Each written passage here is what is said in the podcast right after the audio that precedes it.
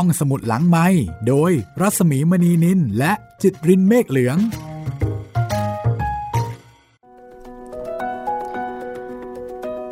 ตอนรับคุณผู้ฟังเข้าสู่ช่วงเวลาแห่งความทรมานนะคะ กับดวงตากระต่ายค่ะ เปิดมานี่คนอยากจะปิดหนีเลยพูดอย่างนี้ แต่ก็อาจจะมีคนที่อยากรู้นะครับ ทรมานยังไงเหรอ ทรมานแค่ไหนเหรอ เราก็ยังไม่รู้เหมือนกันครับ มาเลยค่ะ เข้าสู่ช่วงเวลานี้ด้วยกันนะคะ จริงเป็นการเชิญชวนที่แปลกนะครับ ใครจะไปอยากทรมานกับพวกเรา แต่ว่าอันนี้นี่เป็นทรมานบันเทิงนะคะครับบันเทิงกับเรื่องราวที่เกิดขึ้น ซึ่งตัวละครเนี่ยมีความทรมาน แต่เราก็อ่านความทรมานของคนที่เป็นตัวละครอีกทีหนึ่งเวลาที่เราดูหนังใช่ไหมใช่อ่าตัวละครหรือว่าผู้แสดงเนี่ยก็จะมีความทรมานในสถานการณ์ต่างๆ เนื่องจากว่ามันไม่ใช่เรื่องของเรา เราก็เลยสามารถที่จะสนุกสนานเบิกบานใจได้อยู่ แต่ถ้าลองให้เป็นเรื่องของเราแน่นอนนะคะ มันก็จะเป็นความทรมานจริงใช่ๆไม่บันเทิงละนี่คือบทที่ 15เอ่อขออภัยเป็นตอนที่ 15 ของห้องสมุดหลังใหม่ กับการนำเสนอเรื่องดวงตากระต่ายค่ะ งานเขียนของเคนจิโร่ไฮทานินะคะ มารินาโคบายาชิ แปลพรอนงค์ นิยมค้าโฮริคาวะบรรณาธิการค่ะ ก็เหลืออีกสองตอนนะคะ เหลืออีกสองตอนก็จะจบแล้ว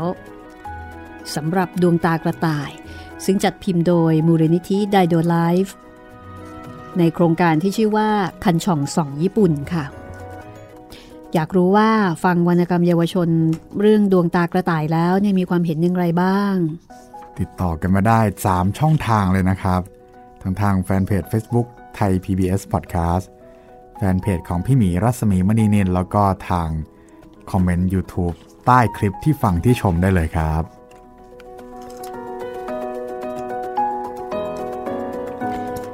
เหมือนกับว่าเป็นช่วงเวลาแห่งความทรมาน แต่ขณะเดียวกันมันก็มีความงดงามอย่างอื่นเกิดขึ้นนะ ครับผม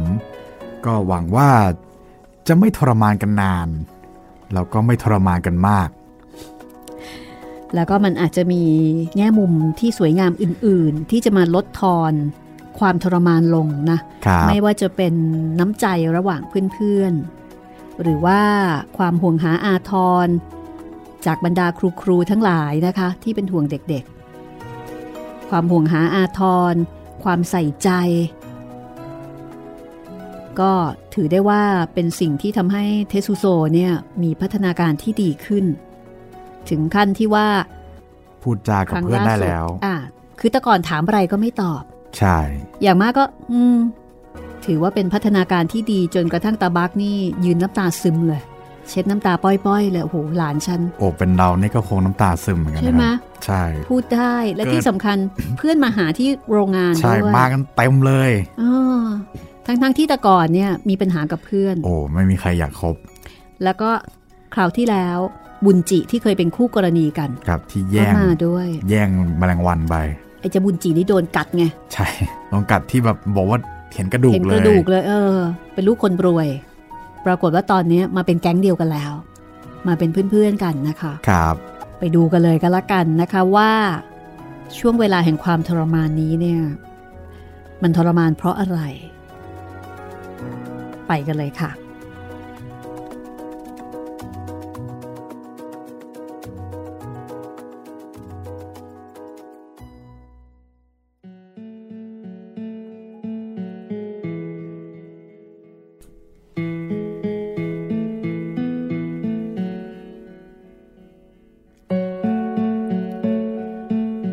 การประท้วงหยุดเรียนผ่านไปได้หนึ่งสัปดาห์ วันนั้นมีการประชุมใหญ่สองเรื่อง เรื่องแรก การประชุมใหญ่วิสามันของสมาคมครูและผู้ปกครอง โรงเรียนประถมฮิเมมัตสุ ซึ่งเริ่มขึ้นเวลาบ่ายสองโมงตรง ช่วงแรกเป็นการเลือกประธานการประชุม หลังจากกล่าวทักทายเป็นที่เรียบร้อยแล้ว ประธานการประชุมก็กล่าวเปิดการประชุมว่า การประชุมใหญ่ของสมาคมครูและผู้ปกครองในครั้งนี้ ตามวาระการประชุมแล้ว มีเพียงวาระเดียวก็คือ เรื่องการประกาศท่าทีของสมาคมครูและผู้ปกครองของโรงเรียนแห่งนี้ ต่อปัญหาการย้ายโรงกำจัดขยะในเมืองเอส ดังนั้นจึงขอให้ทุกท่าน คิดพิจารณาไตรตรองอย่างรอบคอบ การประชุมใหญ่ในวันนี้ ไม่ได้เป็นเพียงการประชุมของสมาคมครูและผู้ปกครองเท่านั้น แต่ยังหมายรวมถึงการประชุมใหญ่ของผู้อยู่อาศัยด้วย ดังนั้น การประกาศท่าทีของพวกเราในวันนี้ จะส่งผลเป็นอย่างมากต่อปัญหาการย้ายโรงกำจัดขยะในภายภาคหน้า การพูดคุยในวันนี้ เราได้เชิญผู้เกี่ยวข้องทุกฝ่ายเข้าร่วมประชุมด้วย ถ้ามีข้อสงสัยอะไร ขอให้ซักถามจนเกิดความกระจ่างแจ้ง ก่อนเริ่ม พอดีมีข่าวใหม่เกี่ยวกับการย้ายโรงกำจัดขยะเข้ามา ซึ่งต้องแจ้งให้ทุกคนทราบว่าเนื่องจากมีข้อขัดแย้งเกิดขึ้น จึงขอเลื่อนกำหนดการย้ายครั้งนี้ออกไปอีกหนึ่งเดือน ปรากฏว่ามีเสียงฮือฮาขึ้นภายในที่ประชุม ส่วนใหญ่เป็นเสียงที่แสดงความไม่เห็นด้วย ผู้เกี่ยวข้องแต่ละฝ่าย ต่างสับเปลี่ยนกันลุกขึ้นอธิบายขอขัดแย้งของเจ้าหน้าที่อำเภอและลูกจ้างโรงกำจัดขยะ ยังคงเป็นเส้นขนาน ฝ่ายโรงเรียน ร้องเรียนให้แก้ไขปัญหา ซึ่งกำลังกระทบต่อการเรียนของนักเรียนให้เร็วที่สุด อธิบายเหมือนไม่ใช่ปัญหาของตน ครูโคทานิ และครูอาดาจิ จึงรู้สึกคับข้องใจเป็นอย่างมาก แม่บ้านคนหนึ่ง ซึ่งดูเหมือนเป็นตัวแทนของประชาชนที่อาศัยอยู่ในเขตนั้นก็ลุกขึ้นอธิบาย เมื่อครู่นี้ ท่านประธานแจ้งให้ทราบถึงการเลื่อนกำหนดการย้ายโรงกำจัดขยะออกไปหนึ่งเดือน อันนั้นไม่ทราบว่าหมายความว่าอย่างไรคะ มีเสียงปรบมือดังขึ้น มีคนตะโกนแทรกขึ้นมาว่า เลื่อนการเลื่อนการกำหนดย้ายออกไป ที่ประชุมจึงเต็มไปด้วยเสียงหัวเราะ วกดิฉัน ไม่ได้เริ่มการเคลื่อนไหว เพื่อเรียกร้องการย้ายโรงกำจัดขยะเมื่อวานหรือวันนี้นะคะ พวกดิฉันช่วยกันรวบรวมรายชื่อ แล้วก็ร้องทุกมาหลายครั้งหลายหนเป็นเวลาสี่ปีแล้ว แม่บ้านคนนั้น หันหน้าไปทางเจ้าหน้าที่อำเภอ แล้วก็พูดต่อ พวกคุณลองมาอาศัยอยู่ในพื้นที่เขตของโรงเรียนนี้ดูสักครั้งสิ เสื้อผ้าที่ซักไว้ เต็มไปด้วยขี้เถ้า มีคราบดำติดเต็มไปหมด ตอนกินข้าว ไม่ว่าจะร้อนขนาดไหน ก็เปิดหน้าต่างไม่ได้ เพราะเกรงว่าขี้เถ้าจะปลิวเข้ามา พวกคุณทำเหมือนทองไม่รู้ร้อน ปล่อยให้พวกดิฉันต้องมีชีวิตความเป็นอยู่แบบนี้ ทั้งๆทที่พวกดิฉันก็จ่ายเงินภาษีเหมือนกัน เพราะมีข้อขัดแย้งจึงต้องเลื่อนกำหนดการออกหนึ่งเดือนทำอย่างนี้หมายความว่าอย่างไรกัน เลิกทำเหมือนพวกดิฉันเป็นตัวตลกสักทีจะได้ไหม มีเสียงปรบมือดังขึ้นอีกครั้ง คนที่ทำให้เกิดความขัดแย้ง ไม่ใช่พวกคุณหรอกหรือคะแล้วทำไม พวกดิฉันจะต้องมารับเคราะห์จากความขัดแย้งที่พวกคุณเป็นคนก่อ ไอ้ที่พูดกันว่า ฝ่ายเจ้าหน้าที่อำเภอบ้าง ฝ่ายลูกจ้างปัจจุบันของโรงกำจัดขยะบ้าง มันฟังดูไม่แปลกไปหน่อยหรือยังไงคะ พวกคุณเป็นคนจ้างรู้จ้าง โรงกำจัดขยะเหล่านี้ไม่ใช่หรือ นั่นก็หมายความว่า พวกคุณเป็นฝ่ายเดียวกัน พวกคุณทะเลาะกันเอง แล้วทำไมถึงมาปัสสาวะให้พวกดิฉัน ซึ่งไม่ได้เกี่ยวข้องอะไรด้วยเลย โปรดละอายใจกันบ้างนะคะ รู้จักไหมคะไอ้ความละอายใจเนี่ย มีเสียงปรบมือกันดังสนัน่น คราวนี้เจ้าหน้าที่อำเภอถึงกับทำหน้านิ้ว มาเบี่ยงเบนประเด็นปัญหาแบบนี้ พวกดิฉันก็แย่สิคะ ความต้องการของคนที่อยู่อาศัยอย่างพวกดิฉัน มีเพียงสิ่งเดียวเท่านั้นก็คือ การย้ายโรงกำจัดขยะออกไปให้เร็วที่สุดเท่านั้นเองค่ะ ไม่มีอะไรอย่างอื่น มันเป็นแผนการของพวกคุณนั่นแหละ ที่ทำหน้าเหมือนมีปัญหา แล้วก็นำปัญหาเข้ามา ประธานในที่ประชุม กล่าวขึ้นว่า ทุกฝ่ายก็ได้พูดอธิบายเสร็จเรียบร้อยแล้ว ต่อไป ขอเข้าสู่การถกปัญหากันเลยก็แล้วกัน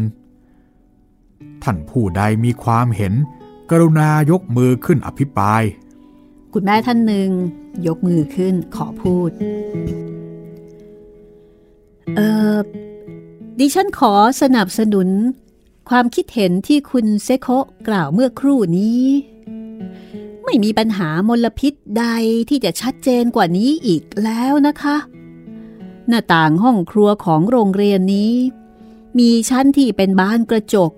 และชั้นที่เป็นมุ้งลวดซ้อนกันสองชั้น ช่วงที่มแมลงวันเยอะก็ใช้มุ้งลวด ช่วงที่ขี้เถ้าปลิวก็ใช้บานกระจก คุณป้าแม่ครัวต้องทำงานด้วยความยากลำบาก การที่ต้องระมัดระวังเรื่องอาหารอย่างเคร่งครัดมากกว่าโรงเรียนอื่น ๆ พวกเราพ่อแม่ผู้ปกครอง ย่อมปล่อยปัญหานี้เอาไว้ไม่ได้ ดิฉันคิดว่า การที่ปัญหาความเป็นอยู่ของคนกลุ่มเดียวทำให้คนทั้งเมืองต้องมารับเคราะห์แล้วก็เสียผลประโยชน์นั้น มันเป็นเรื่องที่แปลกพิลึก ดิฉันอยากให้ทุกคน คิดถึงประโยชน์ส่วนรวมเป็นหลักค่ะ มีคนออกความคิดเห็นอีกสองสาคน แต่ทุกคนก็มีความคิดเห็นไปในทำนองเดียวกัน ไม่ทราบว่ามีท่านใดอยากจะแสดงความคิดเห็นอีกไหมครับ ใครคนหนึ่งยกมือขึ้นจากด้านหลัง พ่อของโชอิจินั่นเอง ผมไม่หนึ่งถึงสองเรื่องที่อยากจะถามครับ เรื่องแรก ผมอยากจะถามคนในโรงกับจัดขยะว่าทำไมพวกคุณถึงไม่สไตร์กันเอง แต่กลับให้พวกเด็กๆที่น่ารักเป็นคนทำอีกเรื่อง ผมอยากจะถามคุณเซโคว่า ถ้าลูกของคุณต้องเดินทางไปโรงเรียนในเขตพื้นที่ถม คุณจะทำอย่างไร จากนั้นพ่อของโทกุจิก็ลุกขึ้นตอบคำถาม พวกผมการศึกษาน้อย คงพูดอะไรเป็นหลักเป็นการไม่ค่อยเป็นนะครับ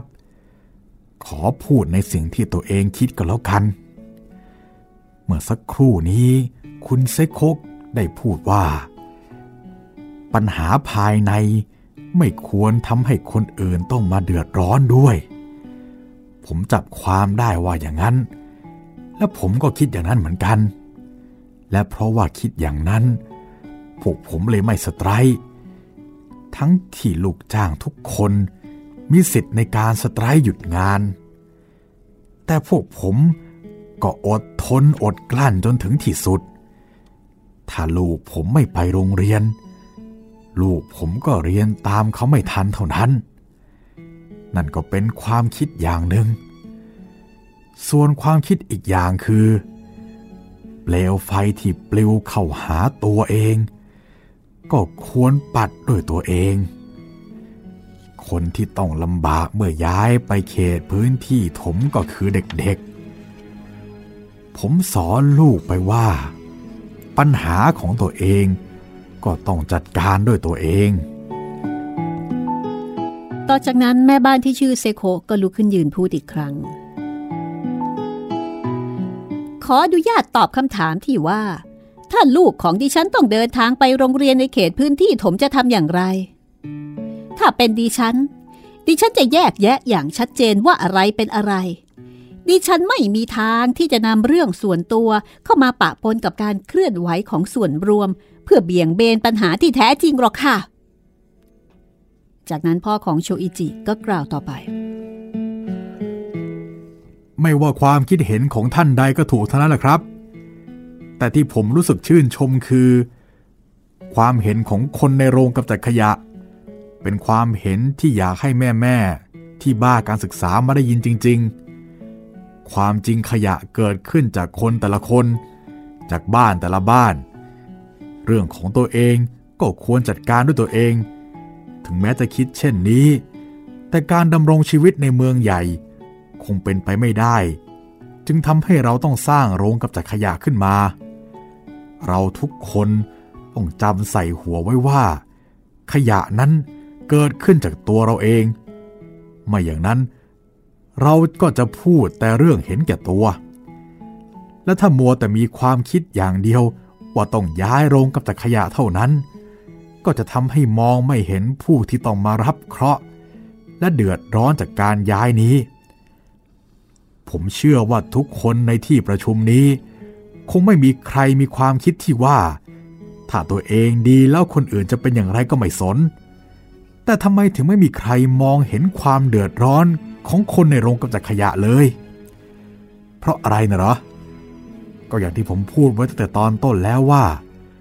เพราะทุกคนลืมไปว่าขยะเกิดขึ้นจากตัวเองยังไงล่ะ ถึงผมพูดแบบนี้ แต่ขอบอกไว้ก่อนนะว่า ถ้าคิดว่าผมกำลังปกป้องเจ้าหน้าที่อำเภอแล้วล่ะก็ ไม่ใช่อย่างนั้นนะครับ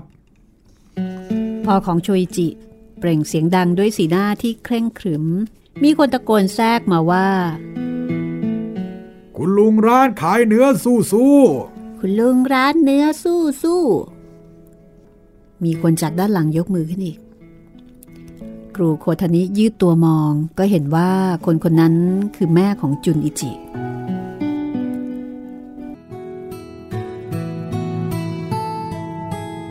มื่อครู่นี้มีท่านผู้หนึ่งนำแนวคิดที่ว่าไม่ควรจะให้คนส่วนใหญ่ ต้องมาเสียผลประโยชน์เพราะคนเพียงกลุ่มเดียวมาใช้กับปัญหานี้ ถ้าเป็นเมื่อสองสามเดือนก่อน ดิฉันก็คงจะพูดเช่นเดียวกับท่านนั้น ดิฉันมีลูกชายอยู่ชั้นประถมหนึ่ง แกเป็นเด็กขี้โรคไม่ค่อยจะมีเพื่อน ดูเหมือนเป็นเด็กที่ชอบทำอะไรอยู่คนเดียว แต่อยู่มาวันหนึ่งเเด็กคนนี้ก็เปลี่ยนแปลงไปอย่างเห็นได้ชัด สาเหตุนั้น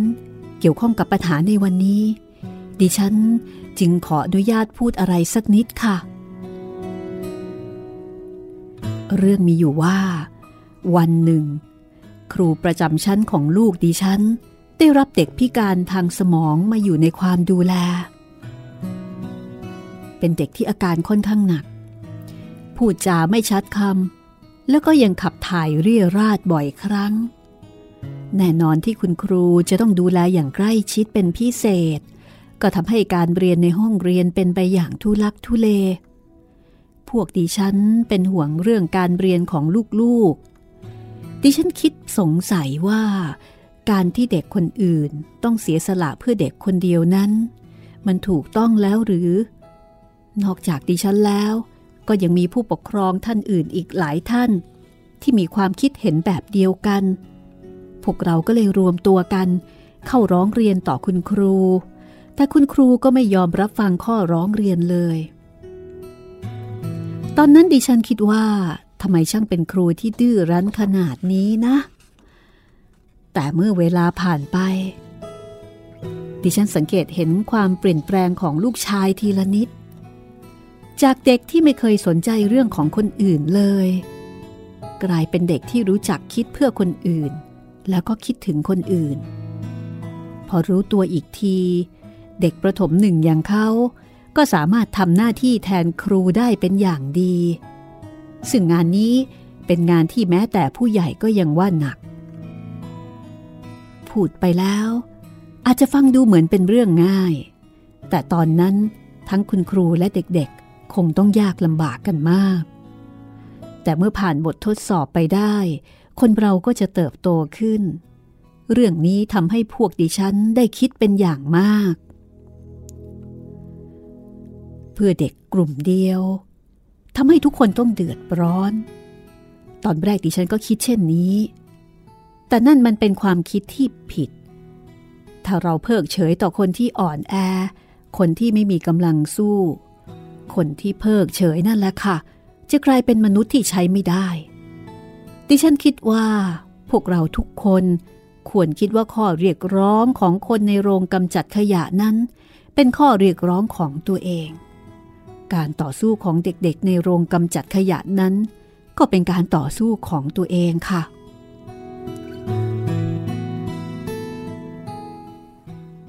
จริงด้วยจริงด้วย เสียงตะโกนดังกล่าว มาจากครูอาดาจินั่นเอง จากนั้นก็มีเสียงปรบมือดังขึ้นค่อนข้างมาก ก็แสดงว่ามีคนเห็นด้วยเยอะ หลังจากนั้น การประชุมใหญ่ ก็ดำเนินต่อไปกว่าหนึ่งชั่วโมง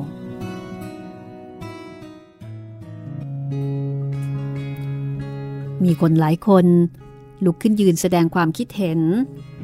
สุดท้ายจึงได้บทสรุปสองข้อ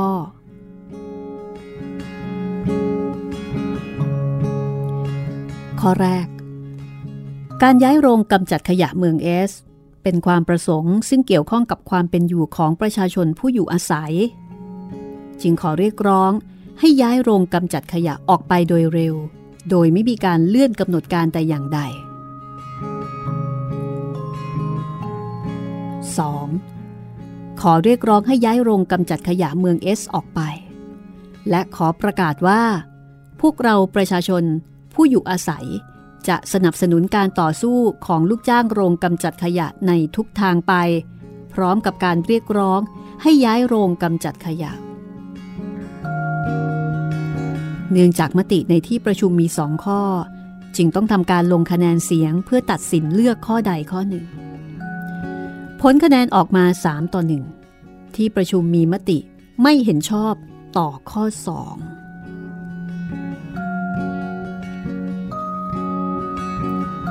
ครูโคทานิรู้สึกเหมือนเบื้องหน้ากำลังมืดมิด ครูกำลังนึกถึงเรื่องสังคมมนุษย์บ้าง ความซับซ้อนของมนุษย์บ้าง เหมือนครูกำลังได้รับรู้และเข้าใจถึงสิ่งเหล่านี้ยิ่งขึ้น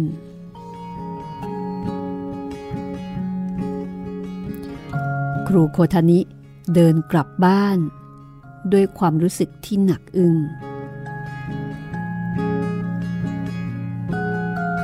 นอกจากเรื่องที่โรงเรียนแล้ว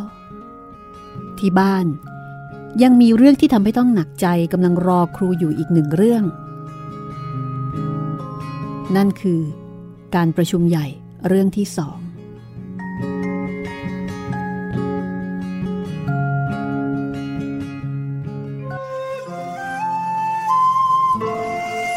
มื่อกลับถึงบ้าน พ่อแม่ของครูโคทานิ และพ่อแม่ของสามีกำลังรอครูอยู่ สามีครูกลับมาถึงบ้านก่อนหน้านั้นแล้ว ทั้งหกคนเริ่มรับประทานอาหารร่วมกัน ด้วยบรรยากาศที่หนักอึ้งพ่อของครูโคทานิเป็นคนเริ่มเอ่ยปากพูด เธอสองคน รักกันดีอยู่หรือเปล่าเนี่ย ทุกคนเป็นห่วงรู้ไหม ขอโทษค่ะคุณพ่อ ไม่ใช่ว่าเราทะเลาะหรือว่าบาดหมางกัน แต่วิธีการดำเนินชีวิตของเราต่างหากที่แตกต่างกัน ครูโคทานิอยากจะบอกเช่นนั้น หากก็ได้แต่คิดในใจ แล้วก็ปิดปากเงียบ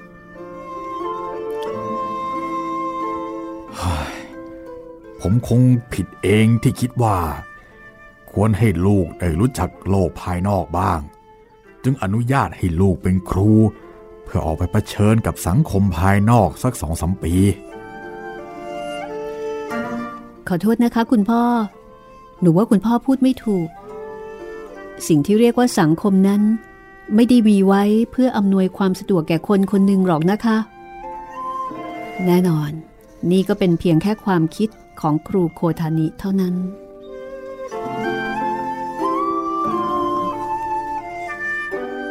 หนูฟูมิ แม่ได้ยินมาว่า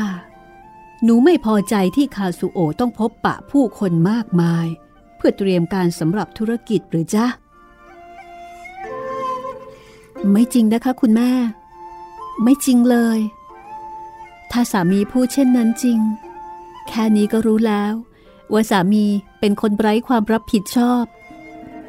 หมู่นี้ สามีกลับบ้านดึก เมากลับมาตอนตีสองบ้างตีสามบ้าง นี่คือเสียงที่อยู่ในใจของครูโคทานิ ครูโคทานิไม่ได้ใส่ใจกับเรื่องพวกนั้นจจึงไม่เคยรู้สึกไม่ดีหรือไม่พอใจแต่อย่างใด กับการกระทำของสามีที่ผ่านมา สามีของครูโคทานิมักจะพูดว่า วันนี้พาคนใหญ่คนโตไปดื่มเหล้าที่สถานบันเทิงแห่งนั้นแห่งนี้มา คุยว่างานนั้นงานนี้จะต้องไปได้สวยแน่ ๆ หรือบางทีก็บอกว่าการรับแขกนี้ไม่ใช่เรื่องสบาย การดำรงชีวิตอยู่ในสังคมเป็นเรื่องยากลำบาก รูโคทานีได้ฟังก็รู้สึกเหมือนตัวเองกำลังดูละครน้ำเน่า ถ้าจะพูดว่าการดำรงชีวิตอยู่ในสังคมเป็นเรื่องยากลำบาก เธอคิดว่าสามีก็ไม่ควรจะใช้คำพูดแบบนี้ในเรื่องเช่นนั้นทำมาเป็นพูดว่าการรับแขกไม่ใช่เรื่องสบาย แต่ดูหน้าคุณแล้วเหมือนสนุกสนานไปกับพวกเขาไม่น้อยเลยนะคะ เธอนี่พูดแรงนะ ผู้หญิงพูดจาขวานผ่าซากแบบนี้ ผมเกลียดรู้ไหม สามีของครูโคทานิไม่พอใจคาซูโอะจะต้องพบปะกับผู้คนมากมาย ก็เพื่อครอบครัวนะจ๊ะ อันนี้แม่สามีของครูโคทานิพูด ดิฉันทราบดีค่ะ เมื่อเพื่อนของคุณคาซูโอะมาที่บ้าน ดิฉันก็เลยต้อนรับขับสู้เป็นอย่างดี แม้ว่าจะเหนื่อยสักเพียงใด แต่ดิฉันก็ยิ้มรับ นี่ หนูฟูมิ แม่สามีทำหน้าเคร่งเครียด ก่อนที่จะพูดต่อว่า หนูไม่พอใจคาสุโอะตรงไหนหรือ ครูโคทานิ เงียบ ไม่สามารถที่จะพูดอะไรออกไปได้ เรื่องนั้นคงพูดออกมาไม่ได้ ถึงพูดไปก็คงไม่เข้าใจอยู่ดีทำให้กระทบกระเทือนจิตใจทั้งของคุณแล้วก็ของลูกคุณเปล่าๆดิฉันกำลังครุ่นคิดว่า การที่คนสองคน ซึ่งมีวิถีการดำเนินชีวิตที่แตกต่างกัน ต้องมาอยู่ภายใต้ชายคาเดียวกัน มันเป็นเรื่องที่ยากลำบากขนาดไหน ดิฉันคิดแล้วคิดอีก จนคิดออก และพยายามที่จะมีชีวิตต่อไป ครูโคทานิพึมพำเบาๆ การพูดคุยนั้นดำเนินต่อไปเรื่อยๆ อย่างไม่สิ้นสุด ครูโคทานิ อดทน นิ่ง กับช่วงเวลาแห่งความทรมานนี้ ให้มันผ่านเลยไป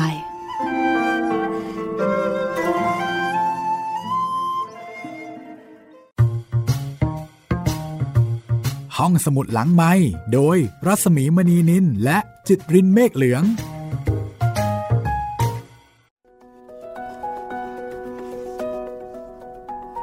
ตกลงว่าอันไหนทรมานกว่ากัน โอ้โห คงยากจะตัดสินนะคะ ครับ ทรมานกันไปคนละแบบ แล้วแต่ว่าใครจะเจอปัญหาไหน ถ้าเป็นปัญหาครอบครัวก็อาจจะใกล้ตัวหน่อย อาจจะต้องเจอทุกวัน หน้าที่การงานนี่ก็พูดพูดลำบากเหมือนกันนะอันพี่นั้นมันก็เจอทุกวันเหมือนกันนะครับใช่ไหมใช่ เพราะว่ามันเกี่ยวกับเรื่องของรายได้ เกี่ยวกับเรื่องของความเป็นอยู่ เพราะว่านอกจากย้ายที่ทำงานแล้วต้องย้ายบ้านด้วยครับ มันทั้งชีวิตเลย แต่ของครูโคทานิเนี่ยโอเค ไม่ทั้งชีวิตแต่ว่ามันเป็นเรื่องของความสุขสงบในจิตใจครับ ก็แสดงว่าความสัมพันธ์ของทั้งคู่เนี่ยเริ่มมีความระหองระแหงออกมา จนกระทั่งผู้ใหญ่ของทั้งคู่ เริ่มรับรู้ได้ใช่ไหมครับ คือต้องเอาพ่อแม่ของทั้งสองฝ่ายเนี่ยมากินข้าวด้วยกันเลย ปกติเราไม่ค่อยเจอนะพี่อืมแบบบรรยากาศที่พ่อฝั่งชาย พ่อฝั่งหญิง มามากินข้าวด้วยกัน พร้อมกันทั้งหมด เป็นเรื่องของวัฒนธรรมด้วยไหมอันนี้ไม่แน่ใจ ถ้าของบ้านเราเนี่ยไม่ค่อยมีนะ ไม่ค่อยครับน้อย ยกเว้นแต่ว่าเอ่อมีงานอาใช่ มีงานซึ่งรวมไม่ได้เกี่ยวกับเรื่องนี้เป็นงานรวมญาติแต่ก็ใช่จะไม่ได้มีโมแค่เมนต์แบบนี้เออไม่ได้มีแค่พ่อแม่ของทั้งสองฝ่ายที่จะมากินข้าวด้วยกันเป็นการเฉพาะครับ อาจจะเป็นวัฒนธรรมของญี่ปุ่นด้วยไหมคะ ที่โอเคเชิญคนในครอบครัว แล้วก็ มากินข้าวกันเอออันนี้ก็ไม่แน่ใจนะพี่แต่ของบ้านเราเนี่ย นึกไม่ค่อยออกครับ ไม่ค่อยมีเลิกก็เลิกกันไปใช่สำหรับบทต่อไปค่ะ กระหน่ำเข้าไปค่ะ จากช่วงเวลาแห่งความทรมานอ่ามาที่เรื่อง คนทรยศอืม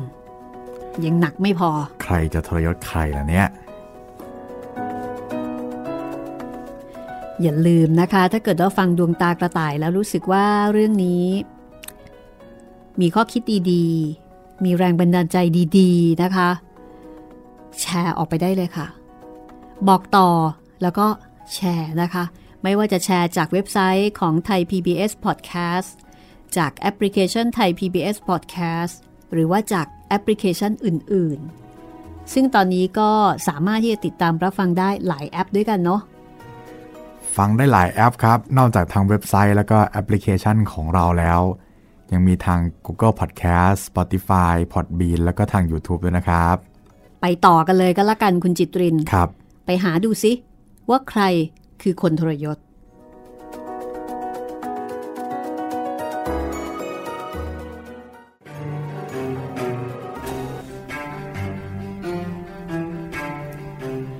ในการประชุมใหญ่ของสมาคมครูและผู้ปกครอง เมื่อที่ประชุมไม่เห็นด้วยกับมติข้อ 2 ครูอาดาจิก็หน้าซีด แล้วก็บ่นพึมพำหลังจากนี้ พวกเรา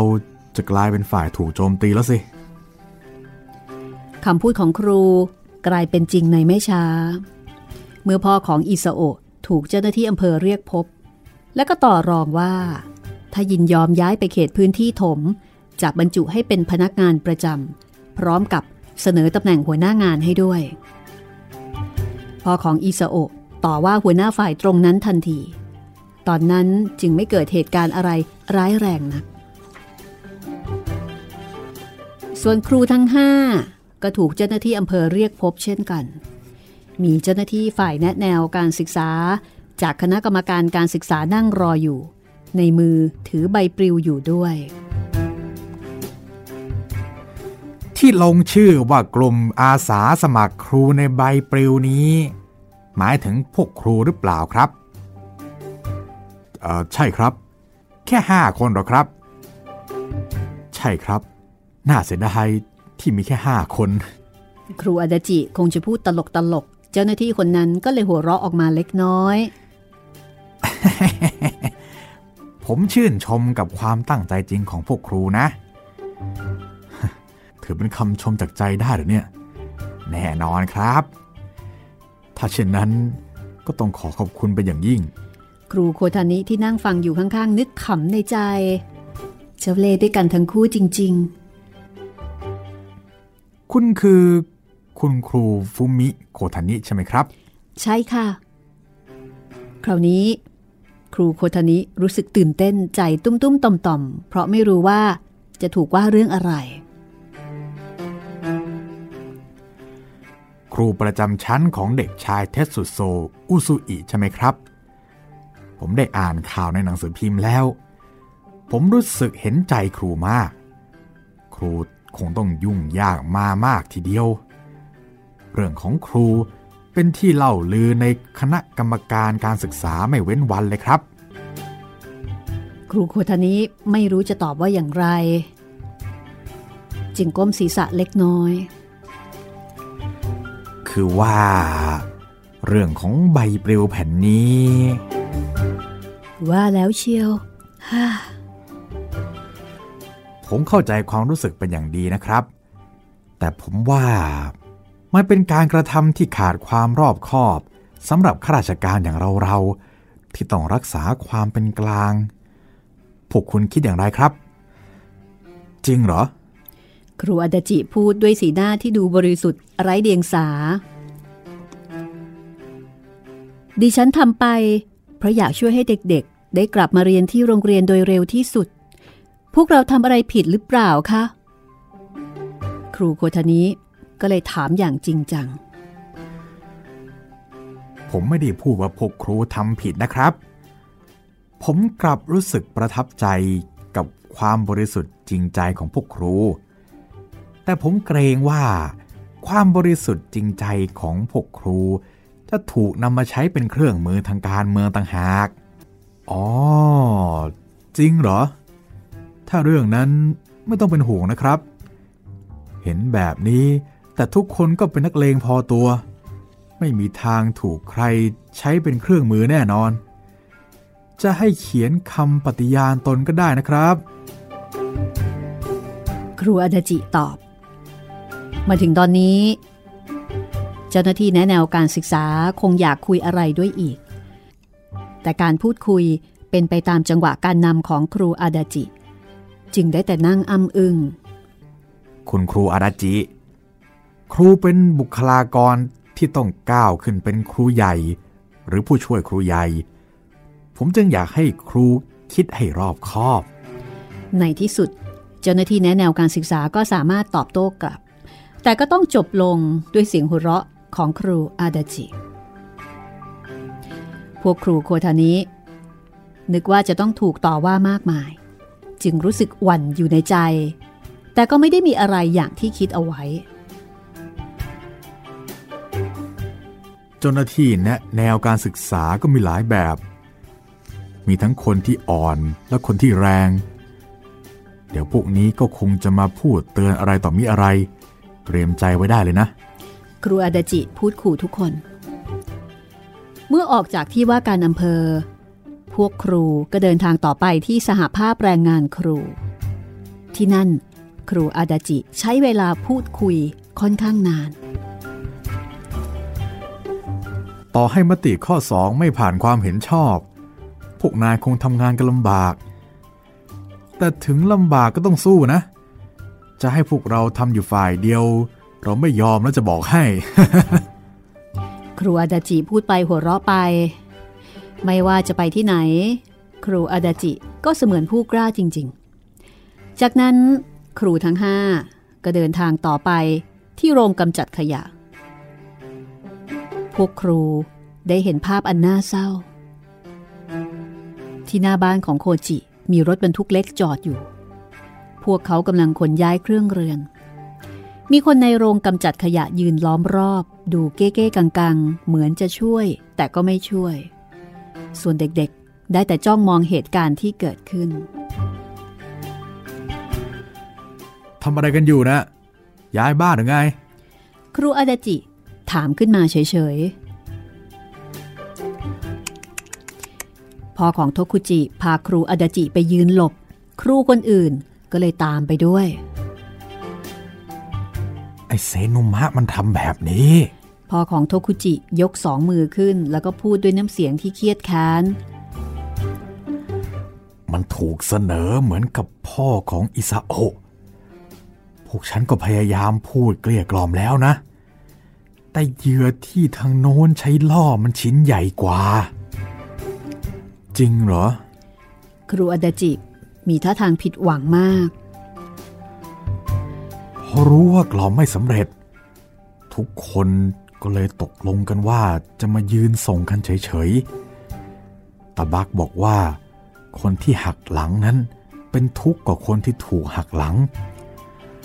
ทุกคนเห็นด้วย ก็เลยยืนส่งกันเฉยๆอย่างที่เห็น จะช่วยก็กลัวว่าจะไปทำให้เขาหนักใจเปล่าๆ จะไม่ช่วย พวกเราก็รู้สึกไม่ดี บรรยากาศก็เลยแปลกๆอย่างที่เห็นเนี่ยแหละ ครูโอริฮาชิแล้วก็ครูโอตะก็พูดไม่ออก จากนั้นทุกคนกลับไปที่หน้าบ้านของโคจิ ครูอาดาจิสบตากับพ่อของโคจิที่กำลังขนตู้ ทันใดนั้นเอง พ่อของโคจิก็คุกเข่ากับพื้น ก้มตัวลงขอโทษ ขอโทษ ขอโทษครับครู ขอโทษ ขอโทษ เป็นภาพที่น่าสะเทือนจิตใจอย่างมากจนครูโคทานิต้องหลบสายตา ครูอาดาจิ จับมือพ่อของโคจิ ครูพยักหน้ารับหลายครั้ง แล้วก็ตบไหล่เบาๆ ดวงตาของครูเป็นประกายด้วยน้ำตา ของถูกบรรทุกหมดแล้ว โคจิมมานี่มะพ่อของโคจิเรียก โคจินั่งหันหลัง กอดหุ่นยนต์แท่งโฟม อยู่ที่มุมห้อง โคจิ ไม่ไป โคจิ ตะโกนร้องเหมือนนกที่ถูกยิง แม่ฉุดลากตัวเขาออกมา ดวงตาของโคจิ เต็มไปด้วยน้ำตาที่พยายามกลั้นเอาไว้ โคจิอิสโอก็ร้องไห้ โคจิอย่าอย่าร้องไห้สิ จุนที่พูดเช่นนั้น ก็ร้องไห้ โคจิถูกจับขึ้นรถบรรทุก เด็กๆพากันร้องไห้ แต่ไม่มีใครเข้าไปยุ่ง ควันสีขาวคลุ้งกระจาย โคจิได้จากไปเสียแล้ว เจ้าโคจิ โคจิครูอาดาจิร้องไห้เสียงดังสะเทือนไหวถึงพื้นดินเบื้องล่าง คนคนนี้ คงมีแผลอยู่ในเบื้องลึกของจิตใจปนอยู่ในน้ำตาที่ไหลรินออกมา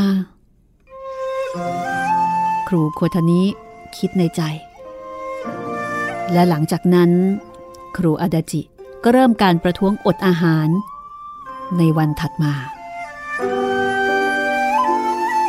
ครูกางเต็นท์ที่หน้าประตูทางเข้าของโรงกำจัดขยะ นอนกริ้ง แล้วก็ทำท่าเหมือนกำลังงอนใครอยู่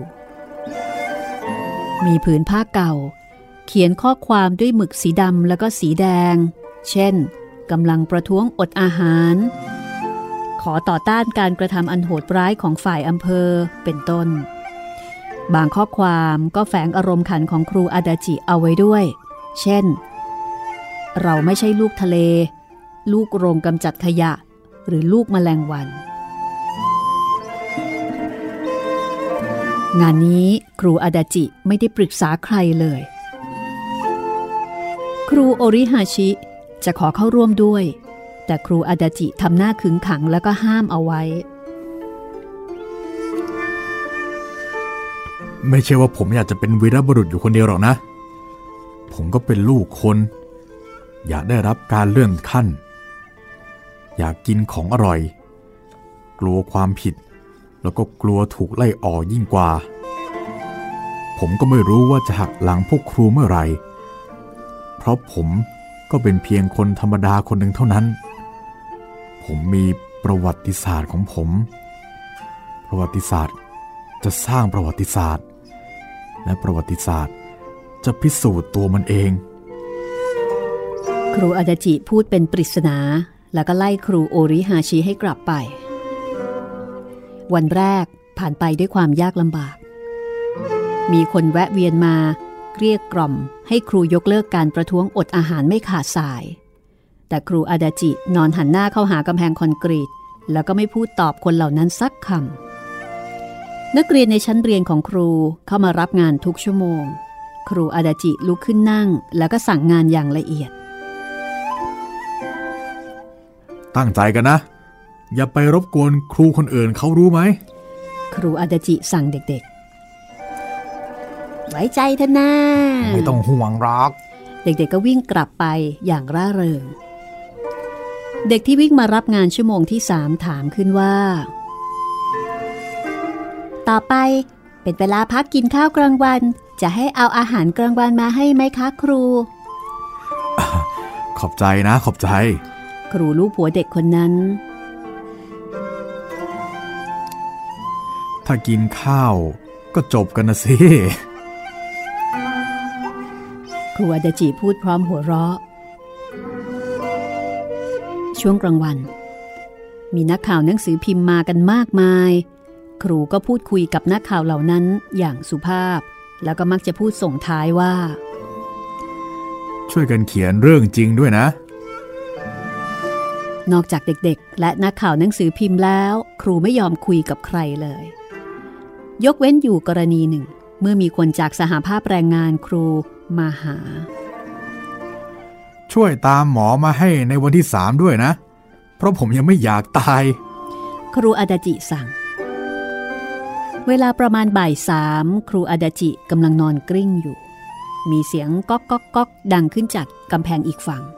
เมื่อหันไปมอง ครูก็เห็นดวงตาลอดออกมาจากรูเล็กๆ บนกำแพงที่สุดลงมา ใครนะ่ะ ผมเอง อิซาโอ อิซาโอเหรอ หิวไหมครู เออ หิวไส้กิ่วเลยแหละ ทรมานใช่ไหมครู ทรมานสิ ปกติกินเยอะเลยยิ่งทรมาน เอา้า กินนี่สิ อิซาโอ ยื่นข้าวปั้นผ่านรูอย่างระมัดระวังที่จะไม่ให้ข้าวปั้นเปื้อนทราย นี่มันข้าวปั้นนี่นะ ใช่แล้ว ถ้ากินอาหารแบบนี้ ก็ไม่เป็นการประท้วงอดอาหารนะสิ เฉยๆไว้ก็ไม่มีใครรู้หรอก ครูอาดาจิก็ถึงกับหัวเราะออกมาให้หมอดูปุ๊บก็รู้แล้ว อยากกินนะ แต่ว่าอย่าดีกว่า ไม่ได้หรอ อิซาโอะทำหน้าผิดหวังอยู่อีกฝั่งหนึ่งของกำแพงข้าวปั้นก้อนนั้นถูกเอากลับไปอย่างช้าอิซาโอะฮะการประท้วงอดอาหารเนี่ย สามารถดื่มน้ำได้นะ ถ้าไม่ให้ดื่มน้ำแค่สองสาวันก็สีแงแก่แล้ว อิซาโอะ คือว่าอย่างนี้นะ บ้านนายมีน้ำใช่ไหม ถ้าเป็นน้ำที่บ้านมีเยอะเลย ไม่ใช่น้ำดื่มธรรมดานะ เอาน้ำที่มันอยู่ในขวดแก้ว ที่พ่อนายดื่มทุกคืนน่ะๆครูพูดแบบนี้ดูเหมือนอิซาโอะจะเข้าใจแล้วว่าหมายถึงอะไร เอาน้ำนั้นใส่แก้วมานะ แล้วก็อย่าลืมเอาหลอดมาด้วยล่ะ เพราะแก้วมันผ่านรูนี้ไม่ได้ มีเสียงวิ่งตึกตักออกไป นอกจากอิซาโอะแล้วดูเหมือนยังมีอีกหลายชีวิต เวลาผ่านไปสักครู่มีเสียงสัญญาณก๊อกก๊อกดังขึ้นอีก เป็นไงบ้าง เจอแล้วเจอแล้ว รินมาเต็มแก้วหรือเปล่าเนี่ย รินมาเต็มแก้วเลย ดีมากดีมาก ค่อยๆ วางแก้วตรงรูนะ วางหรือยัง เอาเอาหลอดมานี่ก่อน ครูอาดาจิคาบหลอดแล้วก็นอนกลิ้งตัวอยู่อย่างนั้น เอาปลายหลอดจุ่มลงแก้วให้หน่อยสิ เอาจุ่มหรือยัง เออดีมากดีมาก ครูอาดจิหน้าตามีความสุข สั่งเด็กให้ถือแก้วดีๆ จากนั้นก็เริ่มดูดซูดซูดเหมือนกับเด็กทารก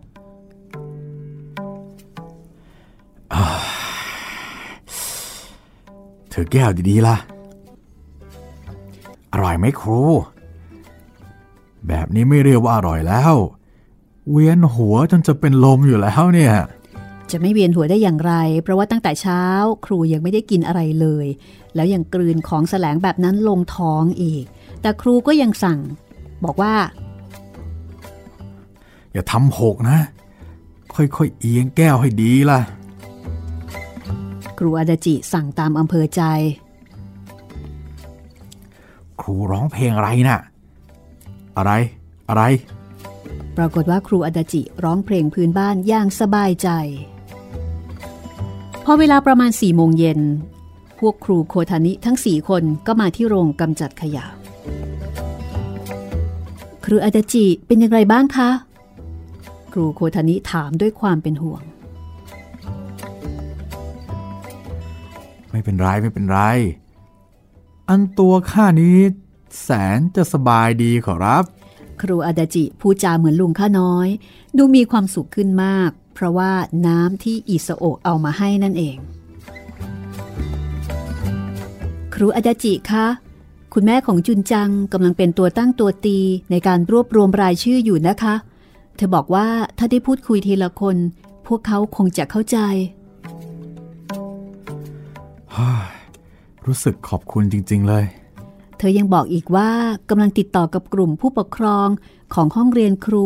เพื่อเคลื่อนไหวร่วมกันค่ะ ยิ่งรู้สึกขอบคุณมากขึ้นไปอีก ครูอาดาจิ หน้าตาดูแจ่มใสขึ้น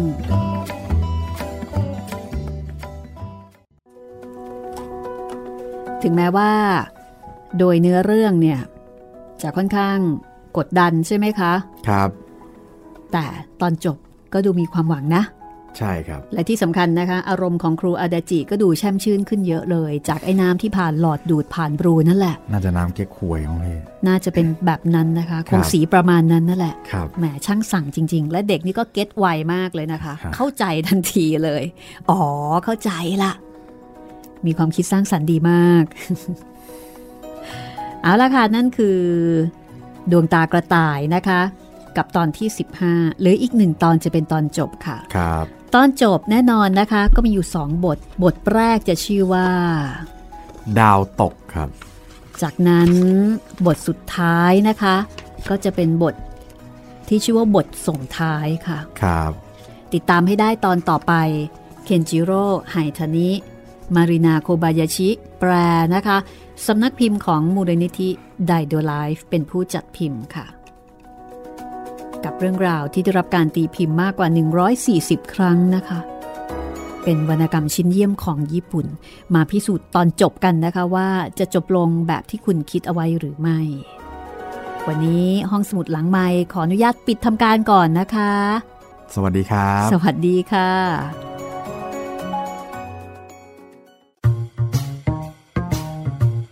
ห้องสมุดหลังไม้โดยรัสมีมณีนินและจิตรินเมฆเหลือง